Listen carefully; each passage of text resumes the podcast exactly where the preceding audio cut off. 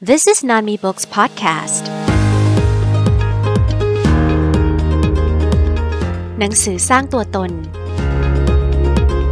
นานมีบุ๊กส่งเสริมการอ่านและการเรียนรู้ตลอดชีวิต เพื่อสร้าง Active Citizen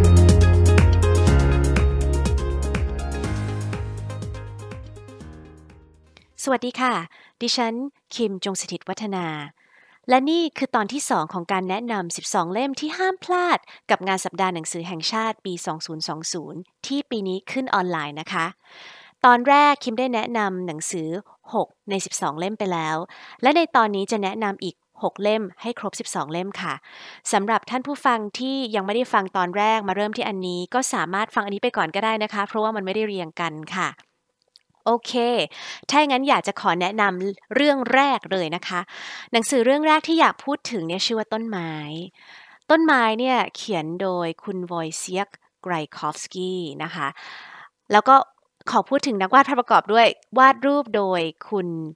ซอคา ปีออดนะคะสองคนนี้เป็นคนโปแลนด์นะคะ แล้วก็แปลโดยคุณกอบการปัทมะสิริวัฒนะค่ะ ที่อยากพูดเรื่องต้นไม้เนี่ย เพราะว่ามันเป็นหนังสือที่สะท้อนถึงเทรนด์สำคัญในโลกของหนังสือตอนนี้นะคะ ซึ่งคิมตั้งชื่อเองว่า เป็นเทรนด์ beautiful reference books หรือว่าเป็นหนังสือเสริมความรู้ที่สวยงามนะคะ คือตอนนี้มันมีเทรนด์ว่าการจะทำหนังสือ non fiction หรือว่าหนังสือเสริมความรู้สำหรับเด็กและเยาวชนเนี่ยจะทำโดยใช้วาดภาพประกอบ ไม่ได้ใช้ภาพถ่ายนะคะ มันเป็นแนวคิดผนวกความรู้เข้ากับศิลปะนะคะ คือในยุคปัจจุบันบางครั้งถ้าอยากดูรูปถ่ายก็ Google ดูรูปถ่ายได้ แต่ศิลปะเนี่ยมันเป็นอะไรที่ต้อง curate หรือว่าต้องเป็นอะไรที่ต้องคัดกรองออกมานะคะ ซึ่งการที่เราให้เด็กๆ หรือว่าแม้แต่เราที่เป็นผู้ใหญ่เองเนี่ยอ่านหนังสือเสริมความรู้หรือ non fiction ที่สวยงามเนี่ยมันเป็นการปลูกฝังเทสนะคะ คือคนที่มีเทสดีไม่ใช่เกิดมาแล้วเทสดีนะคะ คือมันต้องปลูกฝัง แล้วก็หนึ่งในสิ่งที่สำคัญก็คือการได้อ่านหนังสือที่ดีที่สวยงามนะคะและที่คิมชอบหนังสือเรื่องต้นไม้เนี่ยความจริงที่ไปเห็นครั้งแรกที่อังกฤษ จนแบบมาติดต่อซื้อลิขสิทธิ์เนี่ยก็เป็นเพราะว่า นักเขียนได้เอา concept ของต้นไม้มาไว้ตรงกลางนะคะ แล้วก็กล่าวถึงในหลาย ๆ มุมมองนะคะไม่ว่าจะเป็นมุมมองที่อาจจะ basic ที่สุด เช่น ใบไม้ รากไม้ การขยายพันธุ์การขยายพันธุ์นะคะ หรือว่าต้นไม้ดึกดำบรรพ์มีอะไรบ้าง การพรางตัวของสัตว์กับต้นไม้มีอะไรบ้าง ไปจนถึงในมุมมองสถิตินะคะ เช่น ต้นไม้ที่สูงที่สุดที่กว้างที่สุด ที่เก่าแก่ที่สุด หรือว่าจะแบบลิงก์กับ history คือ วงปีแห่งประวัติศาสตร์ หรือการทำงานของคนตัดต้นไม้ทำยังไงนะ หรือว่าสิ่งก่อสร้างที่ทำด้วยไม้ ยานพาหนะที่ทำด้วยไม้ ศิลปะที่ทำด้วยไม้ เครื่องดนตรีที่ทำด้วยไม้ หรือจะเป็นมุมมองต้นไม้กับศาสนามีอะไรบ้าง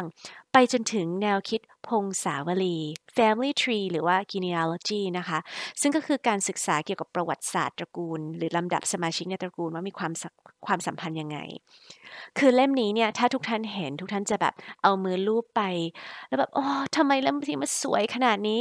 แล้วก็นอกจากเรื่องต้นไม้เนี่ยนักเขียนและนักวาดภาพประกอบคู่นี้เนี่ยเขาก็มีหนังสืออีกเล่มหนึ่งด้วย ชื่อว่าโลกของพึ่งดีไม่แพ้กันค่ะ และเล่มต่อไปที่อยากจะแนะนำให้ทุกคนได้ลองอ่านดูนะคะ ชื่อว่าชุดเก่งคณิตด้วยตัวเองจนครูตกใจ อ่า ชุดนี้ความจริงมีหลายเล่มมาก แต่ว่า เล่มที่จะมาแนะนำในวันนี้ชื่อว่าคณิตคิดเร็วค่ะ หนังสือเรื่องคณิตคิดเร็ว เขียนโดย Rune Education Society นะคะ แล้วก็แปลจากภาษาเกาหลี โดยคุณมานิดาปัญจกุลค่ะ ความจริงชุด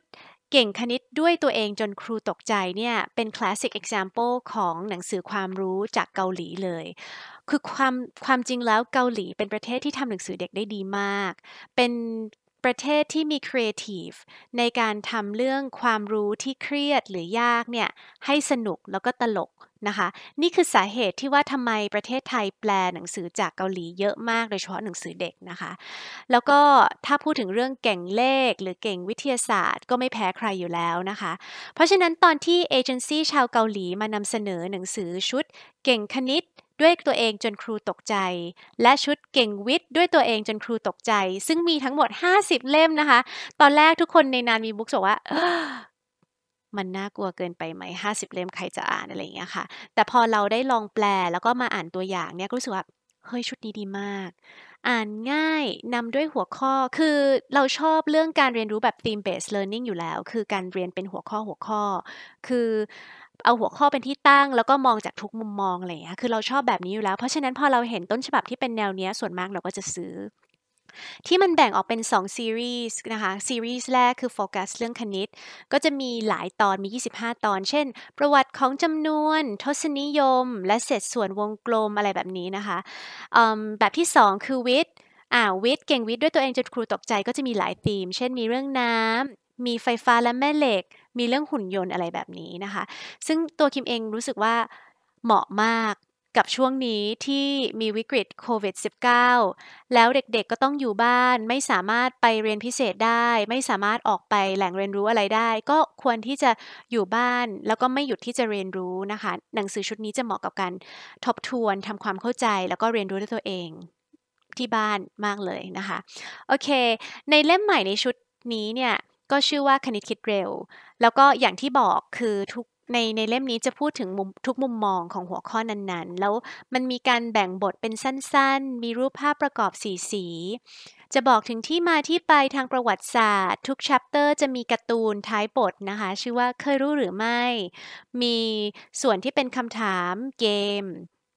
แล้วก็มีเรื่องชวนหัวเราะไม่เครียดนะคะ แล้วก็หนังสือเล่มนี้ความจริงทั้งชุดเลยทั้ง 50 เล่ม จะมีวิธีการเล่าเรื่องแบ่งออกเป็น leading point สำหรับคุณพ่อคุณแม่ คือเป็นกลการพูดภาพรวมก่อนว่า เราพยายามจะคุยอะไรกับเด็กๆ แล้วก็จะมีส่วนที่ 2 คือ reading point reading point เนี่ยจะเป็นสำหรับคุณลูกก็จะเป็นลงดีเทลละ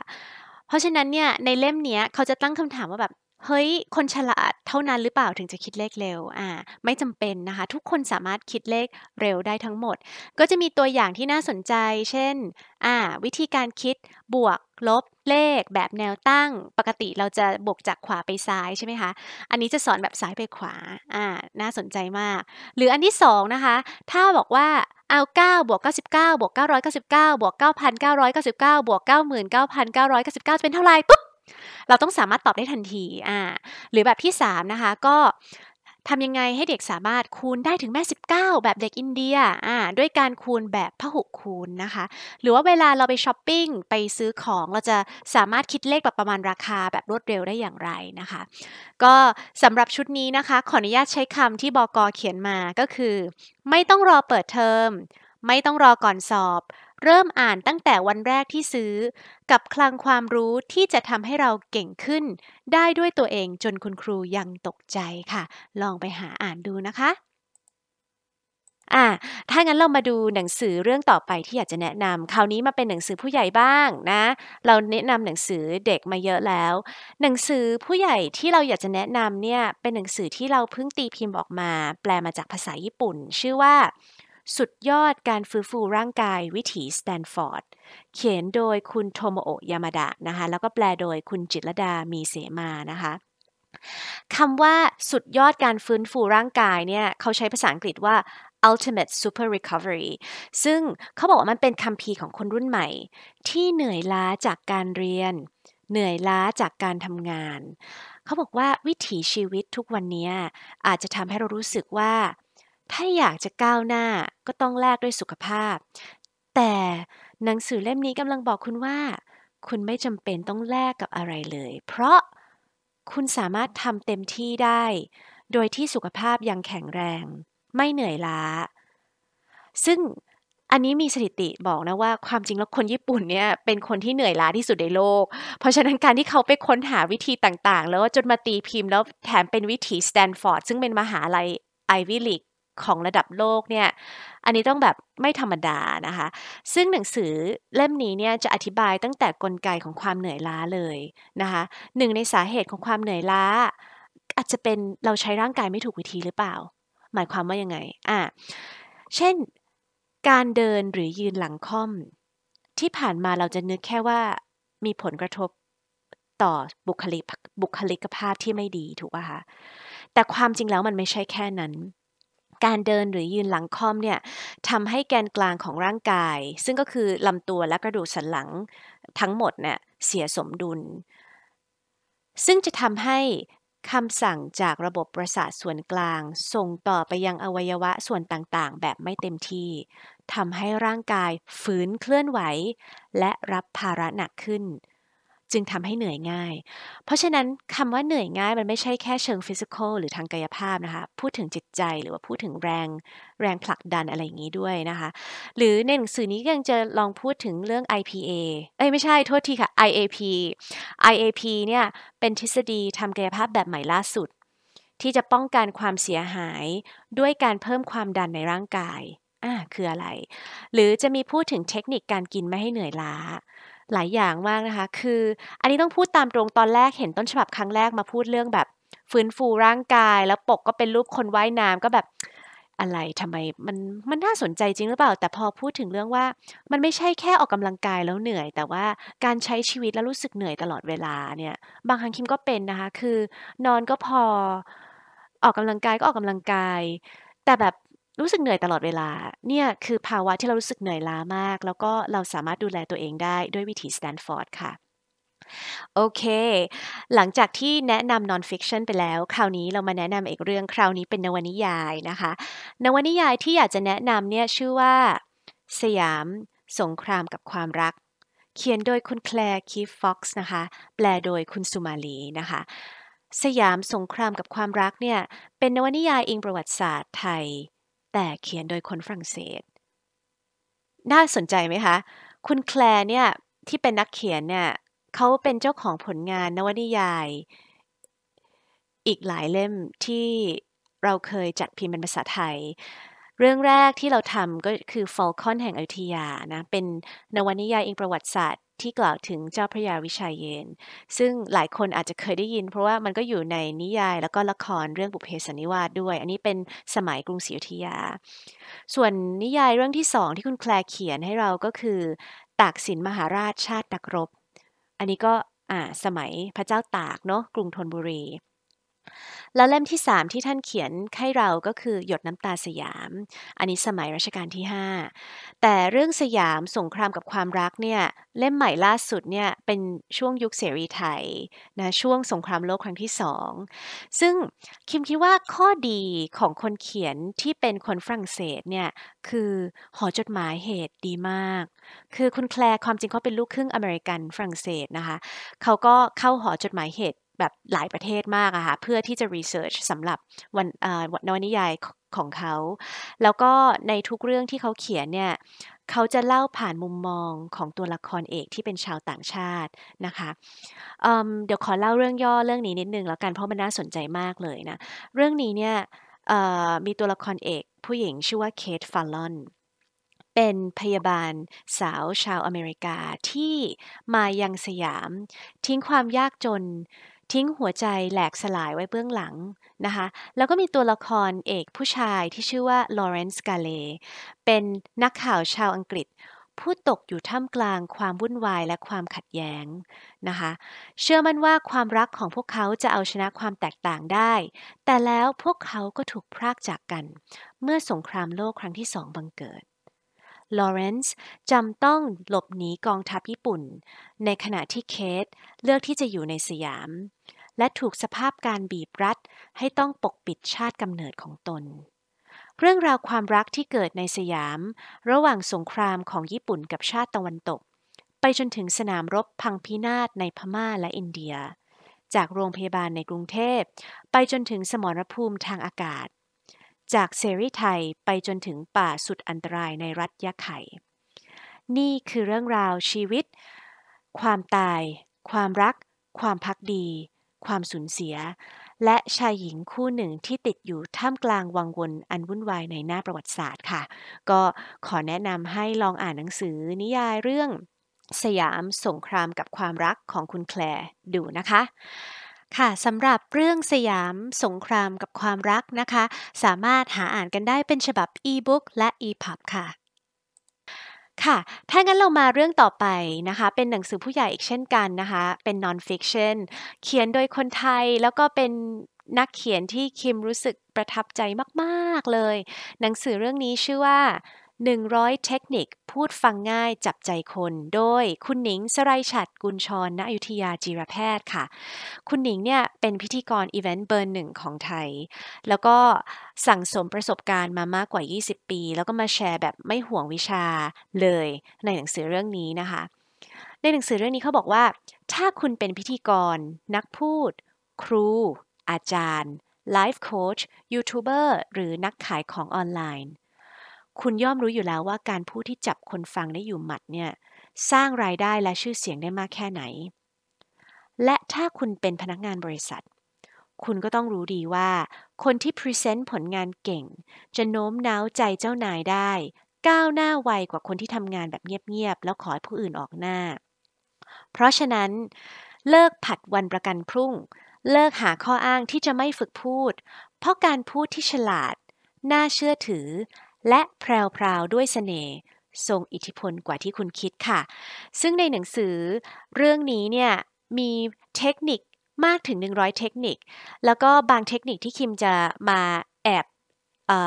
หย่อนเป็นน้ำจิ้มนะคะ ก็เช่นว่า 1. นักพูดที่ดีต้องเป็นนักอ่าน หรือคุณสมบัติของพิธีกรสองภาษานะหรือว่าการเลือกประเภทการพูดให้ถูกงานทำยังไง การจำแบบ picture memory ทำยังไง และการที่จะทำเรื่องระดับเสียงกับขนาดห้องและจำนวนคนฟังต้องทำยังไงนะคะ ความจริงแล้วเนี่ยคุณหนิงเนี่ยไม่ได้เขียนหนังสือเรื่องนี้เป็นเรื่องแรกนะคะ คุณหนิงเคยเขียนหนังสือนิทานชุด แม่หนิงและเบลล่ากับนิทานธรรมหันษาออกมานะคะ เคยเขียนหนังสือเรื่องพูดเป็นเก่งมั่นสไตล์หนิงสไรชัด ทั้งสองชุดก็เป็น bestseller ในร้านหนังสือนะคะ ติด top chart แล้วคุณคุณหนิงก็ยังเป็นนักแปลสำหรับหนังสือที่คิมชอบมากอีกหนึ่งเรื่องก็ชื่อว่า 100 เรื่องเล่าของผู้หญิงเปลี่ยนโลก หรือว่า Good Night Story for Rebel Girls นะคะ คือพี่หนิงเนี่ยเป็นคนที่ดีงามมาก เป็นคนที่มีมืออาชีพมาก เต็มไปด้วยชีวิตชีวานะคะ แล้วก็ เป็น working woman ที่มี work ethics หรือว่าจริยธรรมในการทำงานที่แรงกล้าน่าชื่นชม คือเป็นอะไรที่แบบเป็นไอดอลเลยอะค่ะ แล้วก็เป็น working mom ที่ทุ่มเทเต็มที่มาก ๆ ก็อยากให้ทุกคนได้ลองอ่านหนังสือ เล่มใหม่ของพี่หนิงที่ชื่อว่า 100 เทคนิค พูดฟังง่ายจับใจคนนะคะอ่าเรื่องสุดท้ายที่จะแนะนำสำหรับ 12 เรื่องที่ห้ามพลาดในงานสัปดาห์หนังสือปี 2020 ปีปีนี้นะคะ เป็นหนังสือแนว parenting นะคะ ชื่อว่า Alternative Parenting เขียนโดยคุณอุ้มศิริยากรภูกเวศมาขวดนะคะ คือหนังสือเล่มนี้เนี่ยเป็นหนังสือคู่มือพ่อแม่ หรือว่าคู่มืออผู้ปกครองที่มีลูกวัยประมาณ 0-5 ปีนะคะ ซึ่งคุณอุ้มบอกว่า หนังสือเล่มนี้จะทำให้พวกเราได้รู้วิธีเลี้ยงลูกทางเลือก ที่ไม่อยู่ในกระแสหลัก เป็นเรื่องราวจากคุณแม่ที่ลองผิดลองถูกด้วยตัวเองมาแล้วนะคะ คุณอุ้มเขียนไว้ว่า เธอเคยวาดฝันว่าจะแต่งงานตอนอายุ26 แล้วก็มีลูกตอนอายุ28 แต่เอาเข้าจริงแล้วเนี่ย คุณอุ้มแต่งงานกับคุณคริสโตเฟอร์ แล้วก็มีลูกคนแรกตอนอายุ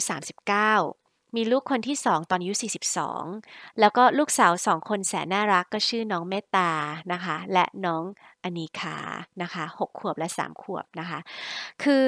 คิมได้อ่านหนังสือเล่มนี้ ตอนแรกตอนที่เป็นต้นฉบับ draft แรก แล้วก็ตอนนี้หนังสือเสร็จแล้วก็ได้อ่านฉบับ final ด้วยแล้วรู้สึกชอบมาก แล้วก็ความจริงอยากที่จะอ้างอิงคำพูดของพี่ลอร่า ศศิธรซึ่งเป็นหนึ่งในคนเขียนคำนิยมว่า พวกเราอ่านหนังสือเล่มนี้เล่มเดียวเหมือนได้อ่านหนังสืออื่นๆ อีกประมาณ 20 เล่มไปพร้อมกัน แถมไม่ต้องเสียเวลาหาไม่ต้องเสียเวลาแปล เพราะคุณอุ้มเธอรวบรวมและเรียบเรียงไว้ให้เรียบร้อยแล้วค่ะ แล้วพี่ลอร่าก็เขียนว่าพออ่านแล้วต้องแบบตบหน้าตักฉาดด้วยแบบถูกใจมากนะคะ คือในหนังสือ alternative parenting เนี่ย คุณอุ้มได้แชร์แนวคิดหรือประสบการณ์ ในหลาย ๆ หัวข้อนะคะหนึ่งในหัวข้อที่คิมอยากที่จะมากล่าวถึงเป็นตัวอย่างเป็นน้ำจิ้มให้พวกเราได้ฟังก็คือเรื่องการคลอด ว่าจะคลอดแบบธรรมชาติหรือจะเป็นผ่าคลอดดีนะ คือในประเทศไทย ก็มีหลายโรงพยาบาลเฉพาะใน ในเมืองใหญ่ ที่มักจะให้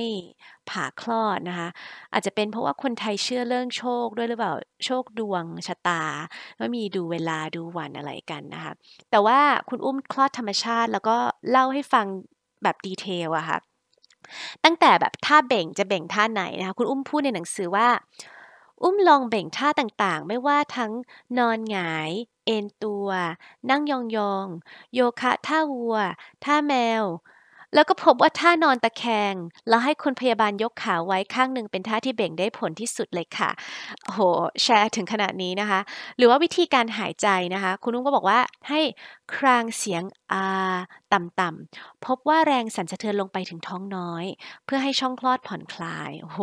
เทคนิคสุดยอด หรือมีการพูดถึงแนวคิด hypnobirthing นะคะ เป็นเทคนิคในการสงบสติอารมณ์ เพื่อให้ร่างกายและจิตใจผ่อนคลายระหว่างคลอดด้วยการสะกดจิตนะคะ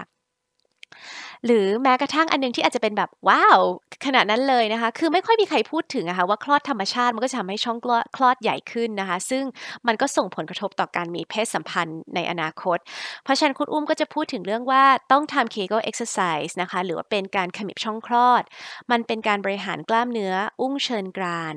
ที่จะทำให้ช่องคลอดกระชับ ส่งผลดีต่อการมีเพศสัมพันธ์ด้วยค่ะ ซึ่งมีวิธีการทำสอนทั้งหมดในหนังสือนะคะ